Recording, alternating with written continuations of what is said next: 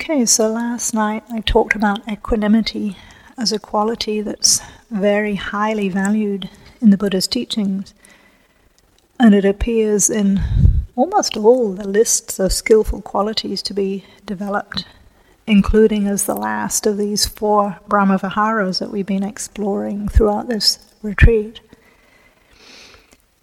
So, equanimity is the capacity of our hearts and minds to stay steady and balanced, even in the face of life's inevitable ups and downs.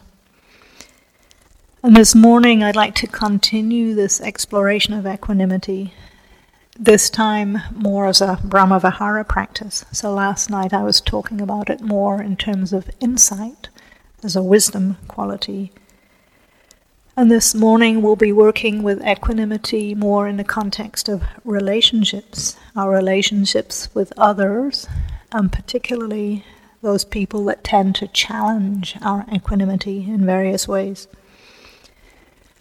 Before we go there, I'll just say a little bit more generally about equanimity and how, as I mentioned last night, it's strengthened by the understanding of impermanence, anicca, the truth that everything changes.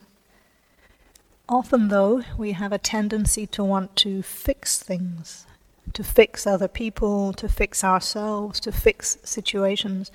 By fix here, I mean it in both sense, both senses of the words, as in to mend or to repair, but also to make fixed, static, unchanging. So, a key aspect of the quality of equanimity is de- developing the capacity to let go of our tendency to want things to be different, to want them to be permanent if they're pleasant, and to want them to be impermanent if they're unpleasant. So, in the context of the suttas or the discourses, the one image that's often used to convey this steadiness in the face of change is the image of a mountain. A mountain remains stable and unmoving, even as wind and rain and snowstorms might batter it. And I've also used the image of the sky, how the sky is unaffected by any of the changing weather conditions that move through it. So, here on this retreat, we've had a few changing weather conditions. We've had mist and wind and rain and cold and damp and occasional sun breaks. And if we resist any of those conditions or want them to stay, then we'll suffer. So, some of the traditional phrases that are used for cultivating equanimity highlight the truth of impermanence. And I'd like to share just a few examples from Western insight teachers. This is Jack Kornfield. May I learn to see the arising and passing of all things with equanimity and balance. This is Sharon Salzberg. May I be undisturbed by the comings and goings of events. Or Kamala Masters. May I accept and open to how it is right now, because this is how it is right now. And I appreciate how, in that last fa- phrase, Kamala says, This is how it is right now. So she's pointing to the truth that everything changes. So it's not just, oh, okay, this is how it is, a kind of resi- resigned or defeated uh, state we understand, okay, this is how it is right now. By implication, it will change. Perhaps not in the time frame we'd prefer, but it will change. So I'll be weaving some of these phrases into the guided meditation we'll be doing soon. But just as a reminder about the gradual training of these practices, that we want to start with where the qualities come most easily. Traditionally, that's been for oneself, then the benefactor, then a good friend, a neutral person, a so called difficult person, and then all beings. Now, in this relatively short retreat, we just haven't had the time to work with each of those different categories. We've mostly been working with the so called easy beings.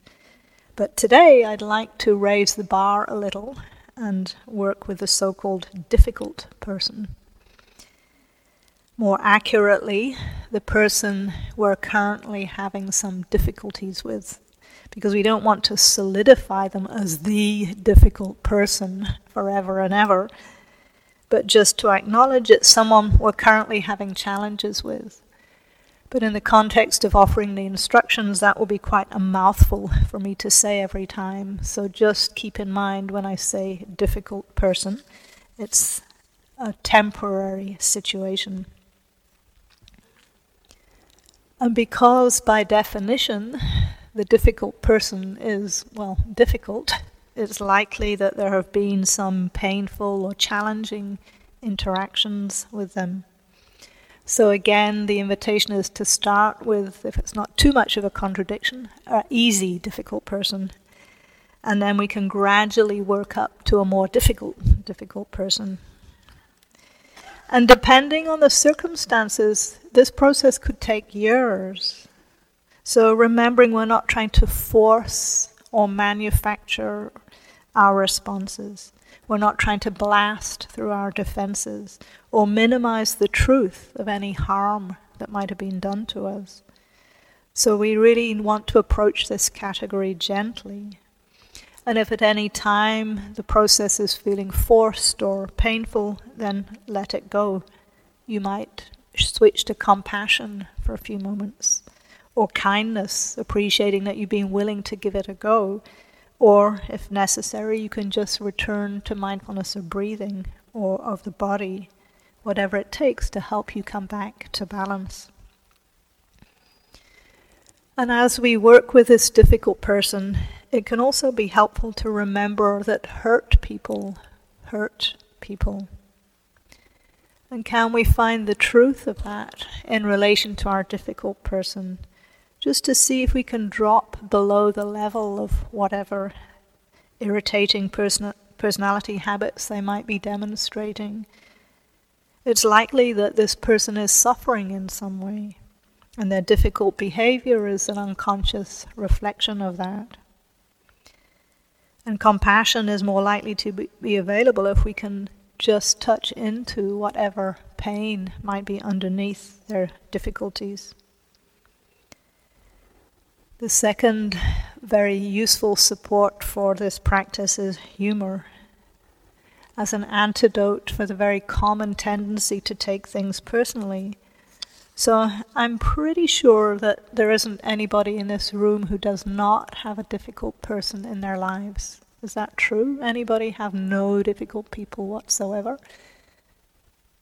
Great. Because if I saw a hand right, okay, is that a, a half hand? Half hand, okay. So the half that's raised you can work with, or you can choose to work with a half that's not raised and abide in equanimity for the non difficult situation of your life.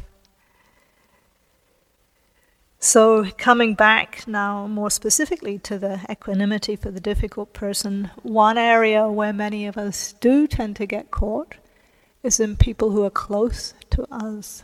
Anybody notice that? Is much more likely to get sort of entangled in people who are close to us because we often have very definite agendas about how our partners should be, our family members should be, our close friends should be, who they should be, how their lives should unfold. We often want them to only experience pleasure and gain. But the Buddha couldn't change other people's lives for them. So if the Buddha couldn't do it, it's fairly unlikely that we are going to have the degree of control over other people that we might think we should have. And of course, it's natural that we want people to be happy. But when that wish hardens into an expectation of some kind, and it hardens into happiness on our terms, then it often causes ourselves and the other person some degree of suffering.